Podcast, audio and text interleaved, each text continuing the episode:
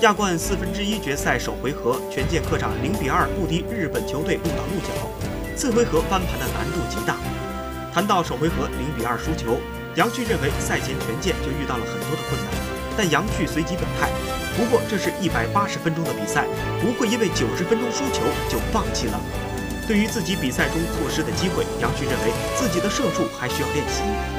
九月十八日，权健将回到主场迎接双方的次回合比赛。 对此，杨旭表示，在这个日子和日本球队相遇，绝对不会让对手占到便宜。